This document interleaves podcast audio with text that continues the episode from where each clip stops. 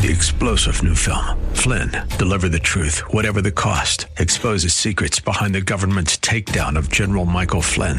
Flynn knew what the intel world had been up to. He ordered the first audit of the use of contractors. This set off alarm bells. He told the truth. He was the most dangerous person for Donald Trump to hire. They had to get rid of Flynn. Flynn, deliver the truth, whatever the cost. Available now. Watch it today. Go to salemnow.com. Salemnow.com. This is the Word to Stand On for Life with Pastor Ron Arbaugh. Your word is sharper than any two-edged sword. And it cuts deep into my heart. The Word to Stand On for Life is a radio ministry of Calvary Chapel in San Antonio. A live call in show here to help you answer your questions about the Bible and how to apply the Word to your daily life. For more information on Calvary Chapel, visit our website, calvarysa.com. Get your Bible questions ready and call in now to 210 340 9585. It's The Word to Stand On for Life with Pastor Ron Arbaugh.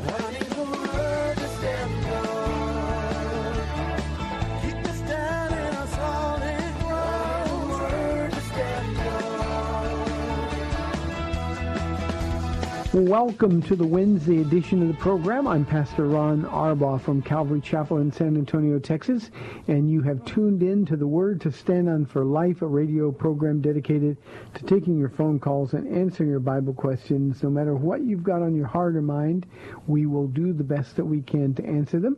You can call us at 340-9585. That's 340-9585. You can also call us toll free at 877-630-KSLR. Numerically, that's 630-5757. You can email questions to us by emailing questions at calvarysa.com, or you can send them in via our free uh, Calvary Chapel mobile app if you're driving in your car. The safest way to call is to use the free KSLR mobile app. Just hit the call now button and you will be connected directly to our studio producer. One more time, 340-9585 for your live calls and questions. Because it's Wednesday, we got some stuff going on. 2 Samuel chapter 8. I'm going to finish the chapter tonight and just sort of tease you for next Wednesday night. Um, maybe one of the best chapters in all of the Bible, 2 Samuel chapter 9. That's going to be one week from tonight uh, here at Calvary Chapel. You can watch it at calvarysa.com if you can't get here in person. Uh, we'd love to have you join us. Uh, because it's Wednesday, obviously tomorrow is Thursday. That means Paula will be live in studio with me, ladies, for the date day edition of the program. And if you need any encouragement or have any questions for Paula, Thursday is your day, and we'd love to have you do that. Okay, let's go to some questions that have been sent in. Our first one is from our mobile app that comes from Carlos.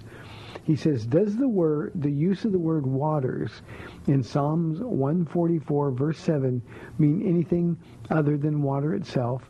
How does it compare in its use as to the use of the word waters in Isaiah 55 verse 1, chapter 55, verse 1.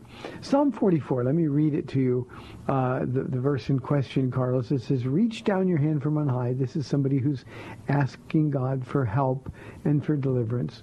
Reach down your hand from on high, deliver me and rescue me from the mighty waters, from the hands of foreigners. Now, what we have to remember about the um, Psalms, and, and, the same is true, of course, with Job and with Proverbs and with Ecclesiastes and uh, with um, um, Song of Solomon. Uh, these are poems. So this is poetic language.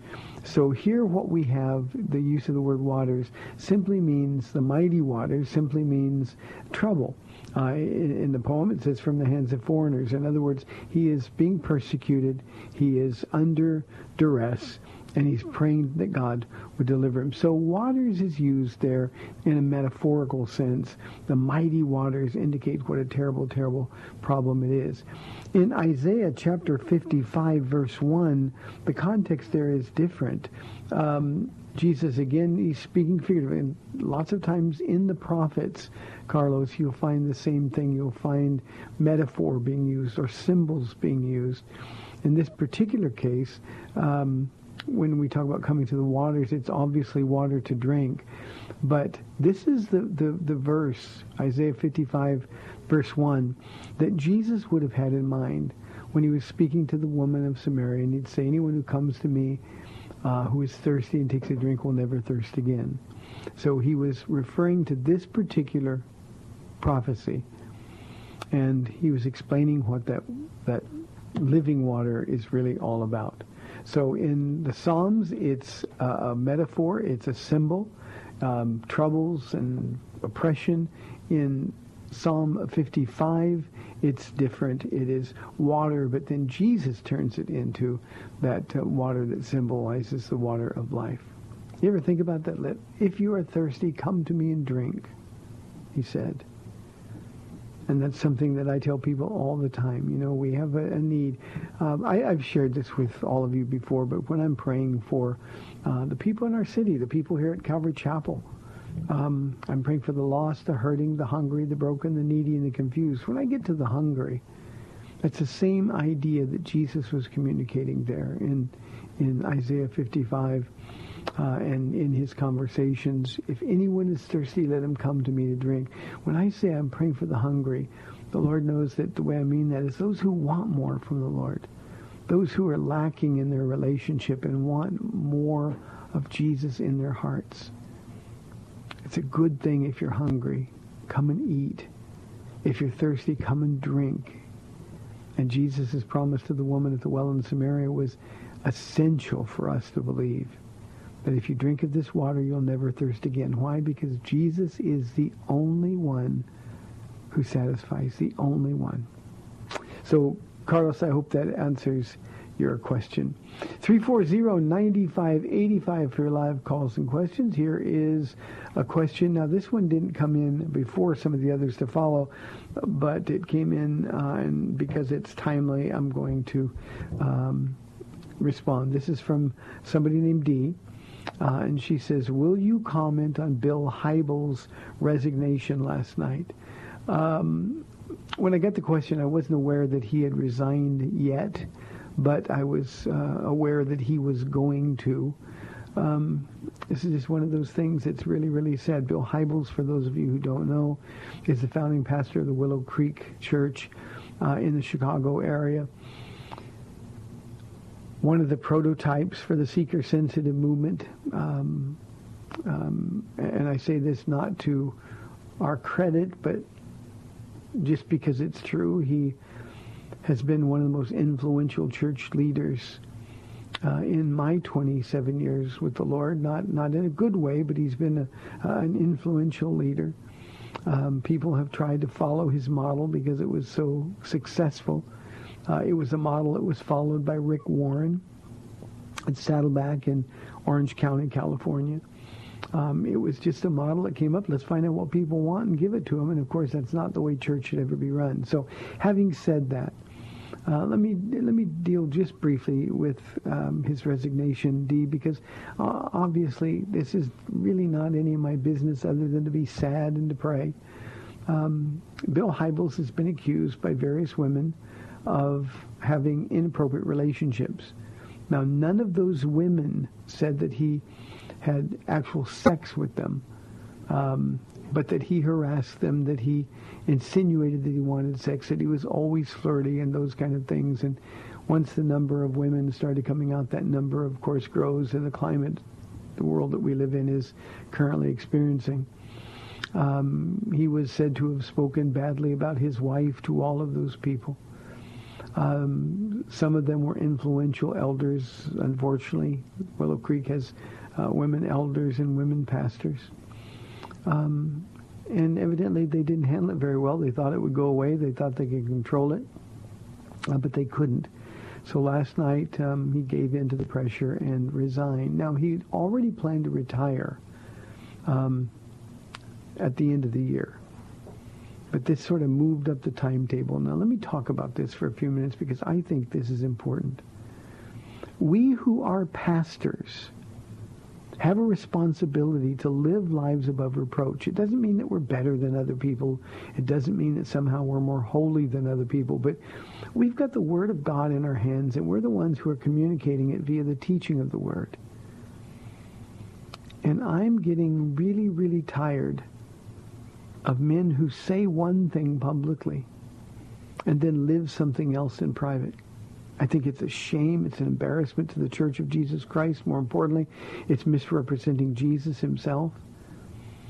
And I think that's what happens when we forfeit a couple of things. First, it's what happens when we forfeit our faith really in the Word of God doing the work it's supposed to do.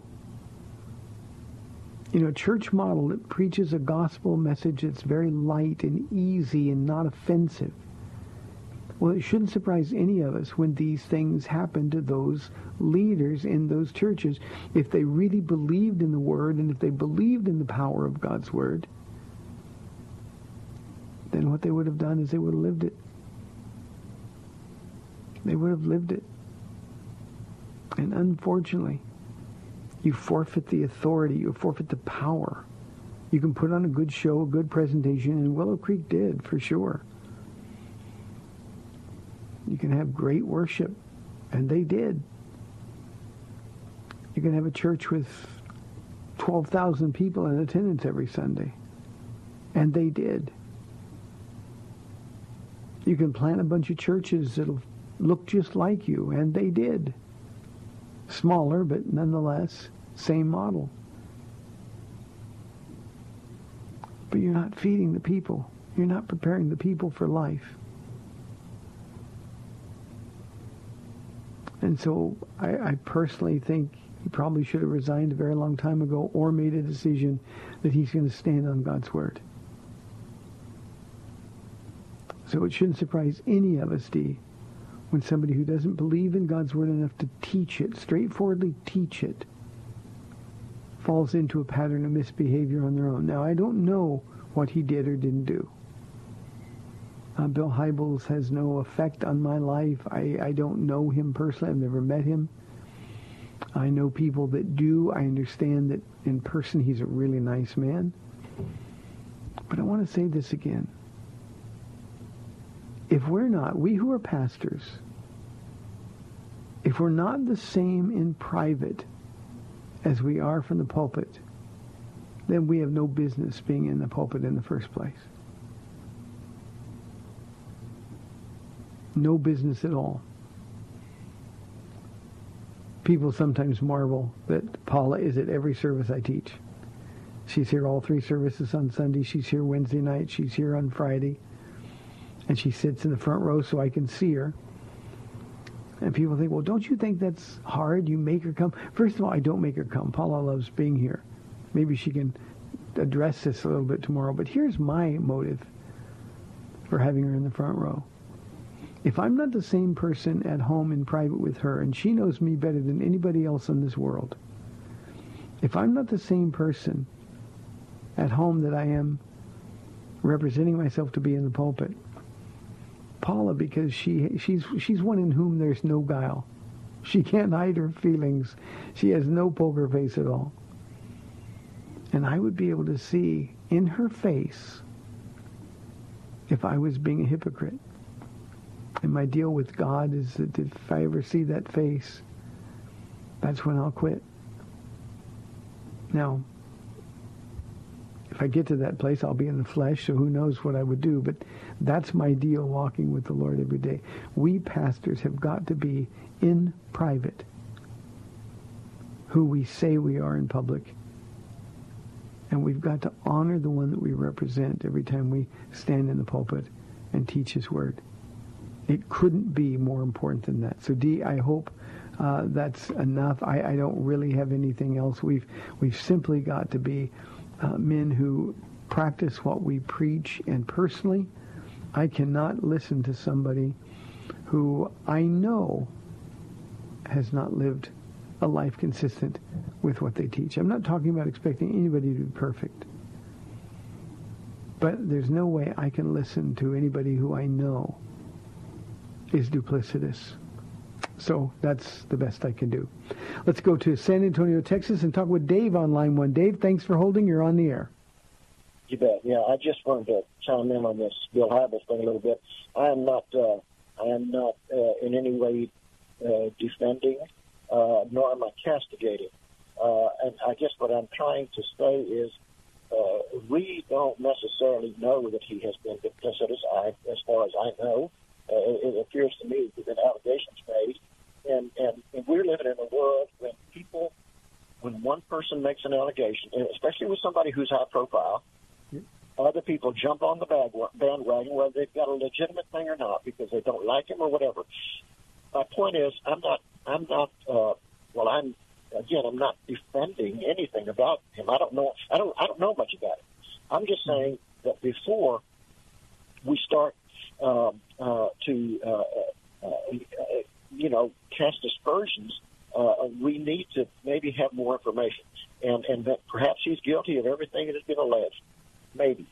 On the other hand, there are allegations, as far as I know, and, uh, and, and, and I put myself in that position. If I am, if I, if, if there are things that are allegedly said about me, and and one thing, you know, it, uh, let's say that I was the pastor of the church, which I have been, by the way, uh, and Mhm. people started jumping on me, and and and and I might, I might, for the sake, for the good of a, the body of Christ, say, you know what, and, and for my own good sake, I'm done. Uh, th- this is uh, this this is not a. Uh, it's it's I don't know. It's kind of like I kind of think of, of Paul when he was when he was talking to some of the Jews in the Book of Acts, and he says, "You know what? Yeah, yeah you guys aren't listening. I'm gonna I'm, gonna, I'm going to the Gentiles. Well, listen, hmm you know. Yep, I do. So, okay. Just I appreciate it. I appreciate it. Very, very balanced comment, and uh, I think one that we would all be wise to listen to. A couple of more things on this based on Dave's comment from my perspective. Uh, one, um, he resigned because of the allegations against him. He does claim those allegations are false. Um, there is a lot of evidence. There is a fairly large number of women who are telling uh, similar stories. Um, some of those people are elders in his church with long standing in the church. Um, and these are accusations he hasn't been able to shake. So, like Dave, uh, I don't uh, defend nor do I castigate. I don't know. Here's, I think, Dave, from my perspective, and I'm just one pastor. If there are people that Jesus has entrusted to me, and they can't listen to me because of the accusations that others are making against me, whether true or false, then I cease to be effective as a pastor. God knows whether I'm innocent or guilty. Um, so when people start making accusations and those accusations sort of run wild, um, it, it, unfortunately, it shouldn't be this way, but it is. Um, it, it limits our ability to effectively communicate the gospel of Jesus Christ in a meaningful way. You know, a, a group of uh, I think I think the number in Bill Hybels' case is 12 women over a long period of time who are telling very similar stories. When you got a church of 12,000, 12 is nothing. But in this day and age of social media, the accusations just won't go away, and now people are coming to church wondering what's true instead of coming to hear from Jesus. So it's really, really important, and if nothing else, it has become very clear. And Bill Hybels has said this himself. It's become abundantly clear that he hasn't lived his life in such a way to be above reproach in order to be able to avoid these accusations.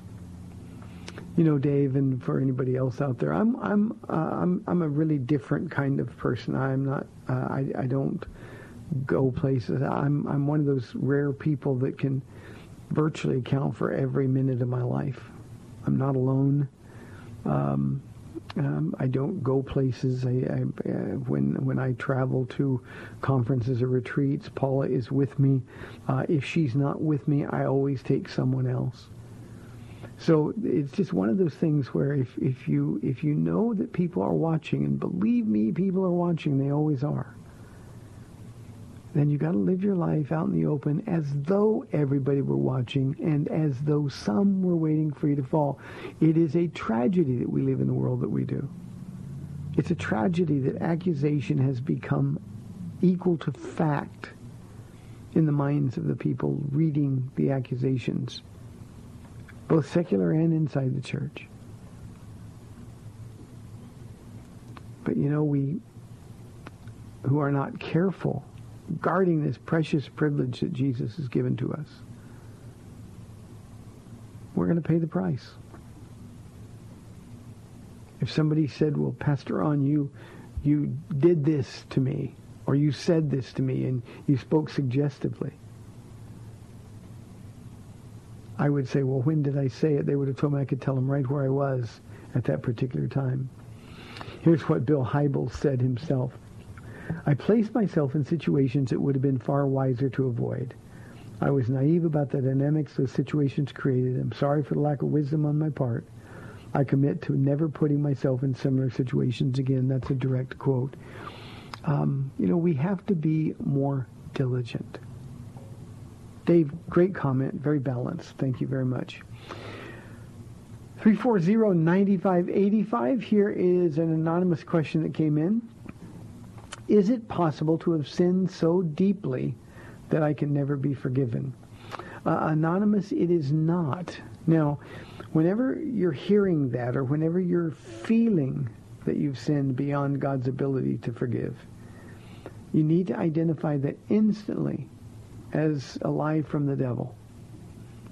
That's his job. The devil lies. He's trying to get you to, to walk away from Jesus. He's trying to get you to feel so convicted, so guilty, that you just sort of shrink away and don't serve the Lord ever again. God forgave a murderer, a man named Saul of Tarsus. It was the Apostle Paul. Jesus himself from the cross where he was killed said, Father, forgive them Stephen, as we all know, in the sixth chapter of Acts, or seventh chapter actually, he said, lay not this sin to their charge or to their account, as they were stoning him. I've been anonymous, privileged to be at the deathbed of people who gave their life to Jesus at the very last moment. And that's usually one of the questions I have to deal with. How could God forgive me now when I come to him now after all the things I've done? And my answer is always, he's eager to forgive. But you've got to believe and you've got to ask. And some do, others don't. But God is always willing to forgive. And if you think, even for a moment, that your sin is greater than God's fountain of grace, you don't know who he is. So it's not possible to have sinned beyond God's grace. The Bible says there's only one sin that's unforgivable, and that's the blasphemy of the Holy Spirit. And the blasphemy of the Holy Spirit, Anonymous, is rejecting the work of the Holy Spirit unto death. What's his work? His work is to witness about Jesus, to convict us of sin and of righteousness and judgment. And if we reject his mission in our lives and die in that condition, then there's no remedy for sin left. So it's not possible to have sinned beyond God's ability to forgive you. Identify that as a lie and don't ever deal with it again. Just make up your mind. I know what's true and I'm not going to listen to the lie. I think part of the problem, it doesn't matter whether it's temptation or feeling guilty or feeling like God can't forgive. There's a number of situations that if we would simply be able to quickly identify that as a lie from the devil, then we'd be able to deal with it a lot more effectively, I think. Here is, let me see, I've got three minutes in this side of the break, two minutes. Uh, Zach wants to know, I know everyone will be judged, but how can Christians be judged in the end? Our sins are forgiven already, so I don't understand. Zach, you're absolutely right. Our sins, past, present, future, are all forgiven, covered by the blood of Jesus. So never doubt that. But yes, we will be judged. We will all, Paul writes, stand before the judgment seat of Christ. What are we going to be judged for? We're going to be judged for our works. But it's a, a judgment of rewards and loss of rewards. It's not a judgment that deals with heaven or hell. It's not a salvation issue at all. It's a judgment of works. And on that day, when we stand before the Lord, when he takes us to be with him, whether natural means or by the rapture of the church, we're going to have that great and glorious moment where he looks at us and says, have I got some rewards for you? For some, it's not going to be so glorious because he's going to say, here's the rewards I had for you, but I had to give them to somebody else because you weren't faithful. And what he's going to do, he's going to judge whether our works are good, and literally in the Greek, it's good for nothing. So if our works are good for nothing, they, they were works that were motivated by the wrong heart, the wrong spirit. They were works designed to bring us attention instead of bringing God glory. Maybe we did them grumbling and complaining. There's no rewards for those kind of works. Maybe we gave to the church grumbling that we had to give it all. There's no reward for that kind of work. So what do we do? We simply stand before God to receive our rewards or lose them. But that's the judgment, Zach. I hope that answers your question. We've got 30 minutes left on the Wednesday show, 340-9585 for your live calls and questions. I'm Pastor Ron Arbaugh from the Word to Stand for Life. We'll be back in two minutes.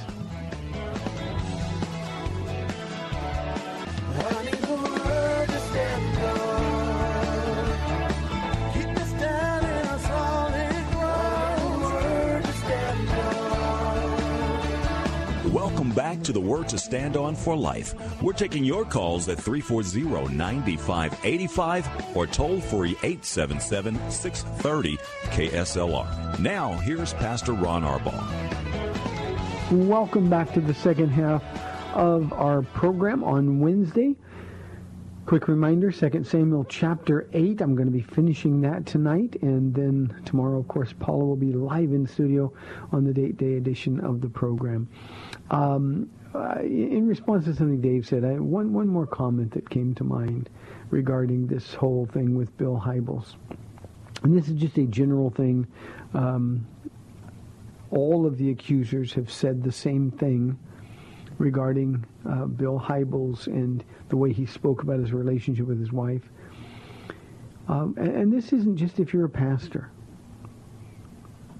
I want all of us to remember we're going to stand before Jesus and give account of our ministry. Men, every one of us are going to stand before Jesus and give account of our ministry before our wives. Now, Jesus, when he speaks to my heart, he talks, he calls Paula precious. And here's what he's going to say to me. He's going to say, how did you do with Precious? I gave you this wonderful gift. She prayed for you for 13 years. How did you do with Precious? And if I didn't represent Jesus well, especially in that most valuable of all gifts, what am I going to say to him if I talked bad about her to other people?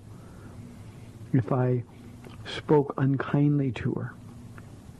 Or if I disregarded her feelings or her opinions or thoughts? What kind of a leadership role would that be? So men and women never say anything unkind about your spouse. Now, if your husband's beating you, ladies, it's not unkind to say, I'm in danger, my husband's abusing me. That's not what I'm talking about. We're just talking about the normal little things that we argue about or complain about. You know, the one who's closest to us is always the one who can get on our nerves the most. Never, ever speak badly about your spouse to others. Because the day is coming when you're going to explain that to Jesus, and I'm just telling you up front, there is no explanation for it at all. I'll follow that with a question that came in from Ed. Ed wants to know what is the most important thing a husband can do for his wife. Ed, there's only one thing that matters for a husband in terms of benefiting his wife, and that's you being sold out for Jesus Christ. That's the most important thing, the only really important thing. Everything else that you will do will flow from that.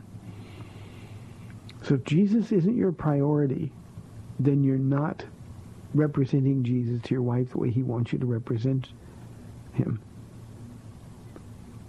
I would also add that that's the most important thing that we men can do for our children as well.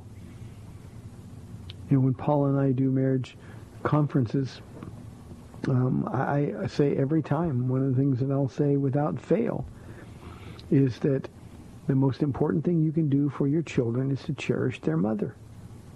Now we live in a world of throwaway divorces. We live in a in a time when when um, we can we can leave for any reason at all. And it's so common it hardly raises an eyebrow anymore. We think that God wants us to be happy. God wants us to be obedient.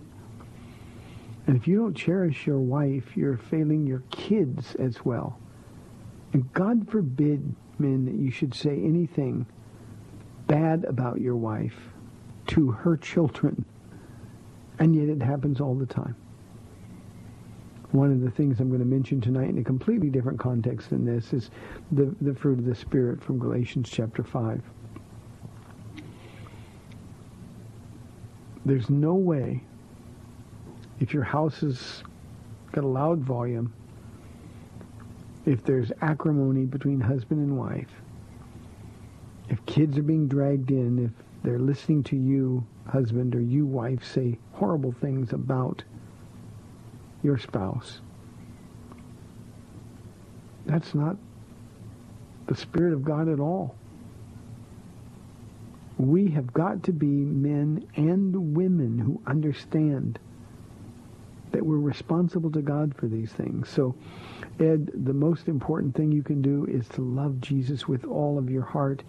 And if you do that, I promise you, your wife will feel like the most beautiful, the most precious, the most loved woman on the face of the earth. And that really is our job. 340-9585. Here is a question from Anonymous from our email inbox. Uh, Pastor Ron, I'm thank, so thankful for your wisdom and for this radio ministry. Well, I'm not sure about my wisdom, but I'm grateful for the radio ministry as well. My question is, if I am saved, would I be forgiven if I leave my wife due her, due to her believing in a religion that is in opposition to our Lord Jesus Christ? Please forgive me for saying, but I'm starting to feel a little resentment toward my wife due to her offending the Jesus I love so much. I know I should be patient and pray for a solution, but I feel my faith is not where it should be in order to hang in there. Anonymous, and I want to say this as kindly as I can, but I also need now to be direct. You're a man of God. What your wife feels about your Jesus has nothing to do with your walk. Nothing whatsoever. So here's how you can be used by God in your own home. Start looking at your wife as the object of your faith rather than the enemy of your faith. Let her know what it feels like to be loved by a man of God. And if she's in a false religion and every other religion apart from believing in Jesus Christ, having a relationship through being born again, every religion is false. So show her the truth in action. And when you combine that with prayer, I promise you God will work. Now, how would I know that? Well, I was the other end of your equation for all those years after Paula got saved. And you know what? No matter what I did to Paula, now Paula got angry with me and she lost her temper at times and uh, I, I, I caused so much pain. But you know what? I could never steal her joy. And in the end, Anonymous, that was really what got me. I, I, I was a control freak, and I thought I could control her, but I couldn't. Because no matter how miserable I tried to make her life, she had this joy. And honestly, it made me jealous.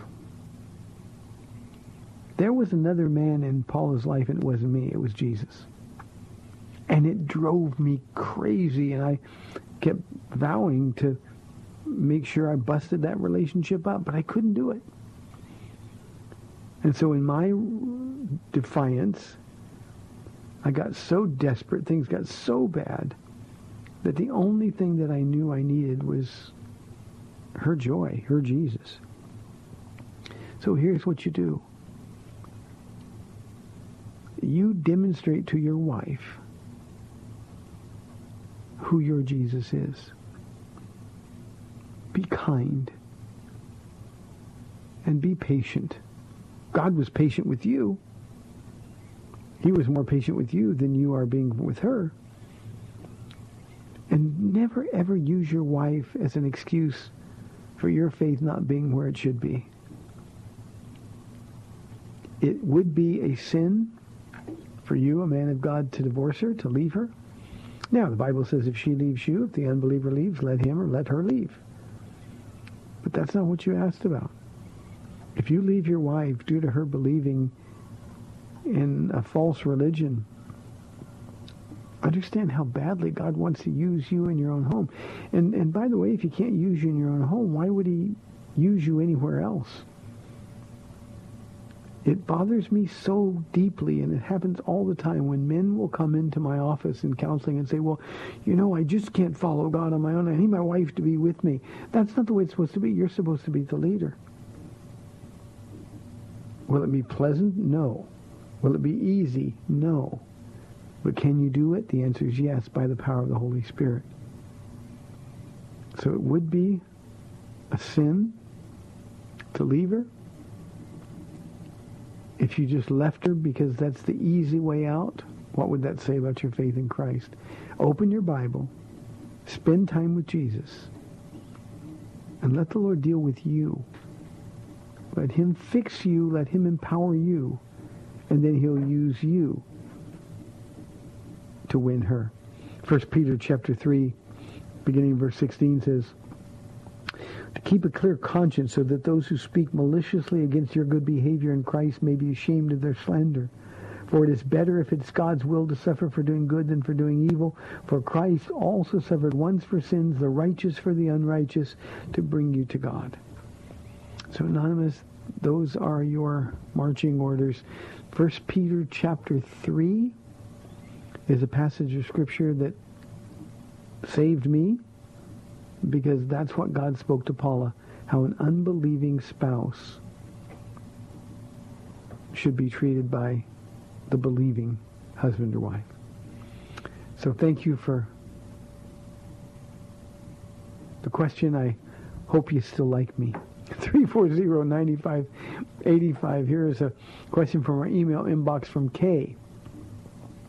In the New Testament, it talks about how when the rapture happens, the dead in Christ will rise with us.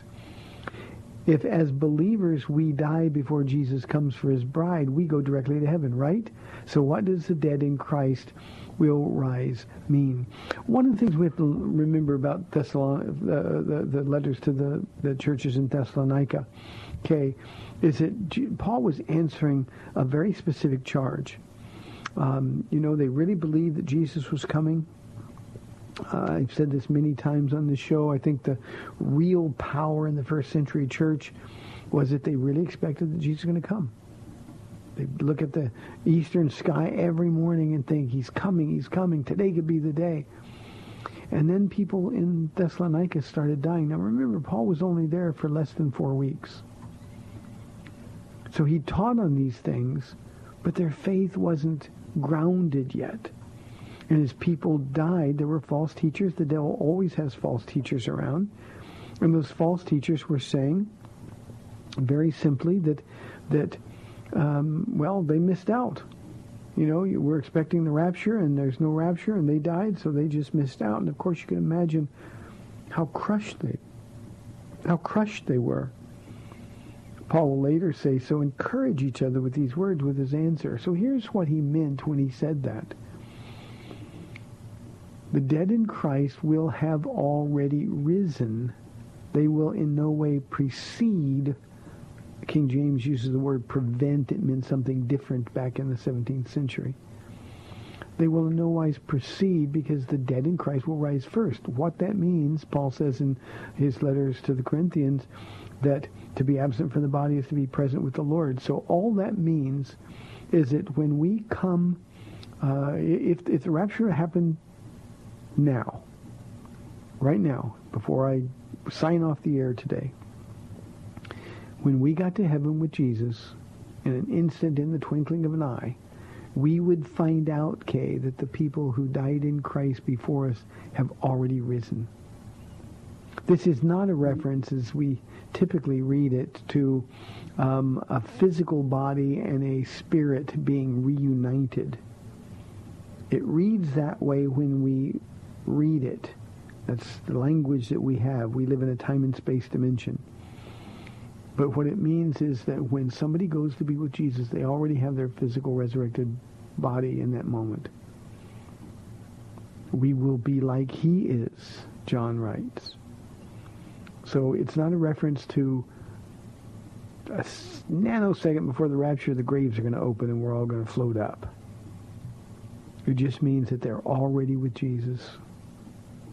What a wonderful, wonderful thing to consider. You know, one of the great things about the uh, Apostle Paul movie, um, uh, again, there's a lot of creative license, but uh, they deal with this question of the dead in Christ will rise first, I think, quite effectively. Um, Paul was always tormented. That was the devil doing it, but he was always tormented by the faces of those that he had killed. Um, Stephen. There was one little girl in the movie that that was put to death at his command because her family was Christian. And he saw her face in dreams and nightmares, really. But when he lost his head at the very end of the movie, they were there waiting for him.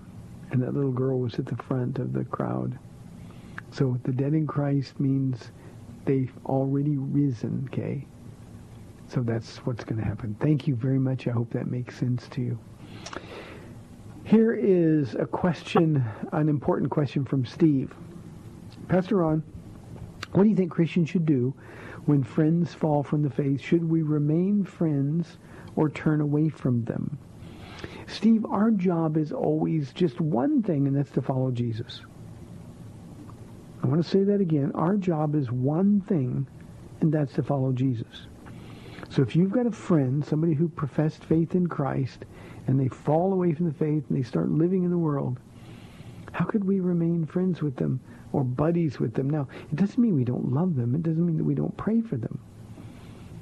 But you see, you can't follow Jesus and follow your friends. If you go chasing after them, by the way, that's Jesus' job, the Holy Spirit's job, not yours. If you follow them, then the distance between you and Jesus is going to be too great and you're going to end up getting picked off by the enemy yourself. So when our friends fall from the faith, when they start living ungodly lives, they don't cease being our friends, but we can't hang around with them. Why? Because they don't love our Jesus. They want nothing to do with Jesus. And if you do, as I said, you're going to get too far from the Lord yourself. You know, many, many years ago, and as a pastor, this is always the, the, the, the heart of a true pastor. When people, and we see it all the time, people come and go. And it breaks our hearts. It literally breaks our hearts. And there's such a temptation to go get them. Sometimes we feel like the pitcher coming out of the bullpen in the bottom of the ninth to win the game. But we can't. You see, if we go get people, Jesus never takes a backward step. He's always moving. And our job is to follow him so closely that if he would stop suddenly, we'd just bump right into him. Well, you can't do that if you're going back to get people. The way we respond is to pray for those people, to love those people, and be available to those people. If they ever come back, they're welcome. We love them. We're not angry. Our feelings aren't hurt. But in the meantime, we've got to follow Jesus. I know it sounds sensitive. It sounds so caring to let your friends vent. It sounds so mature to spend time with them and to love them. But are you really loving anybody if you're letting them go to hell without putting up a fight? So, Steve, the most important thing you can do is you follow Jesus. Don't follow your friends. Doesn't mean we have to turn away. It just means that they're no longer walking in the same direction that we're walking. If we ever change our mind, then we're going to get lost in the process. So, Steve, that's the best I can do with that. 340-9585 or toll free 877-630-KSLR. Here is an anonymous question that says, if Jesus is God, why doesn't he show himself to the world so everyone would believe? It seems like he isn't real or he would do this. Well, Anonymous, he already did. See, that's the thing I never understand about questions like this one. He already did. You know, today in San Antonio, Texas, if Jesus showed up downtown at the city courthouse, county courthouse, and started proclaiming, I'm Jesus, we would have him committed. We would think he's a nut. There's some nut who claims to be God. But you see, here's the thing we need to remember. He already appeared. And he did unbelievable, unthinkable miracles. And they didn't believe. They killed him and he rose from the dead. And they didn't believe. So what makes you think that if Jesus showed up at the county courthouse today on the steps and said, well, here I am, what makes you think that we'd believe? We won't. Our hearts are so hard. The truth is, Anonymous, is we like to sin too much. And we don't want anybody messing with our freedom to sin. Jesus said the same thing in Luke chapter 16. If they do not listen to Moses and the prophets, they will not be convinced even if someone rises from the dead. That's Jesus when he's telling the story about the rich man and Lazarus when the man who was in torment wanted somebody to go tell his family, his brothers. Jesus said, no, they don't believe the law. They don't believe the prophets. They won't even believe if somebody rose from the dead. That was prophetic because Jesus hadn't been crucified yet, but obviously it turned out to be true because they didn't believe. Now some did, but most rejected him. So Jesus is God. There's no if. He proved it. They killed him. He didn't stay dead. I wonder what kind of proof you'd need more than the fact of his death and resurrection. I don't understand the question. I never have, and I probably never will. Here is a question from Pat. She says, or he says, I could be either. I have trouble with God being jealous. How can God be jealous of anyone or anything? Uh, Pat, lots of people have trouble with that, but but it's just a misunderstanding. You know, when we think of the word jealousy, we know jealousy is is a horrible thing. It's a bad fruit of the flesh. Um, but we're jealous of people because they have something we want or something we don't have. God is not like that. He's jealous for us. He's not jealous of us. He's jealous for us. What that means is he wants only the best for you.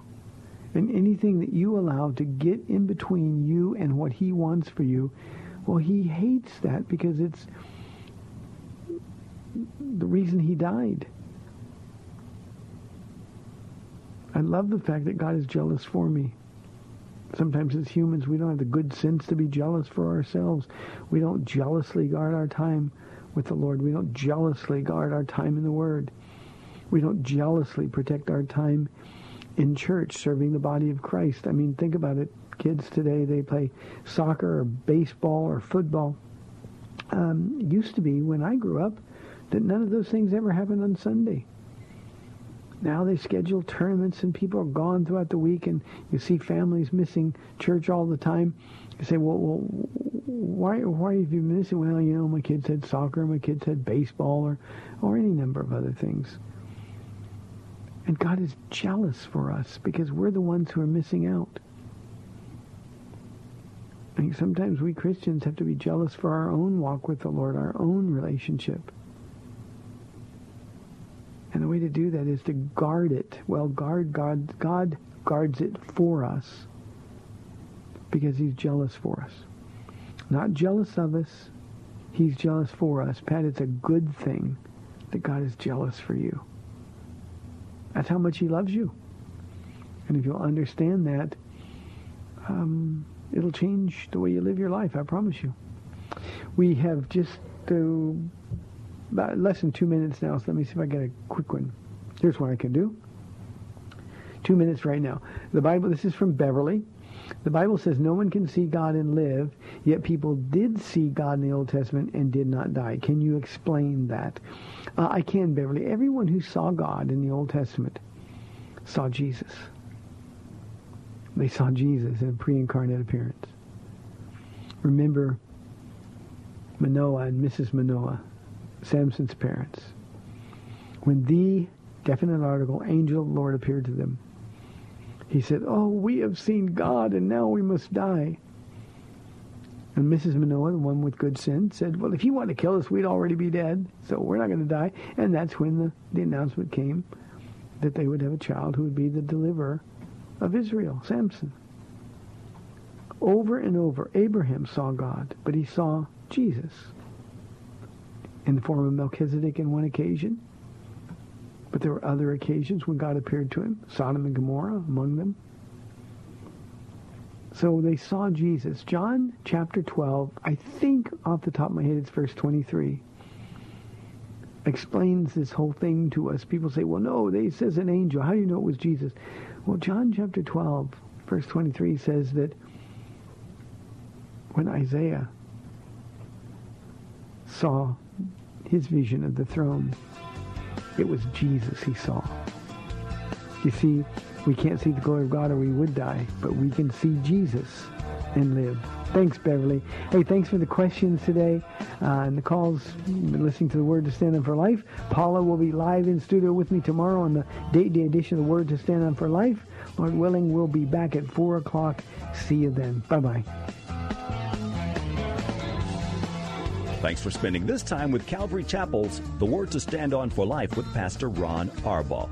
The Word to Stand On for Life is on every weekday afternoon at 4, and Pastor Ron invites you to find out more about Calvary Chapel at calvarysa.com. The Word to Stand On for Life was sponsored by Calvary Chapel of San Antonio.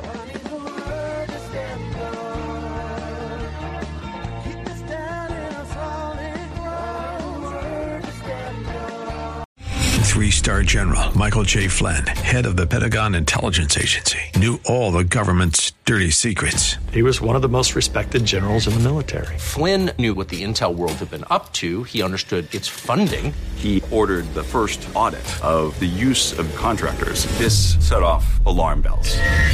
The explosive new documentary, Flynn, Deliver the Truth, Whatever the Cost, and covers the facts behind this scandal. Flynn told the truth. He was the most dangerous person for Donald Trump to hire. I find out the worst enemy that I'm going to face in my life is right here in America. They took my assessment and they wanted me to change it. And I was like, I'm not changing it. They had to get rid of Flynn. With in depth interviews, archival footage, and never before seen personal records of the man behind the headlines. I just felt like I was drowning. Flynn, Deliver the Truth, Whatever the Cost. Available now. Watch it today. Go to salemnow.com. Salemnow.com.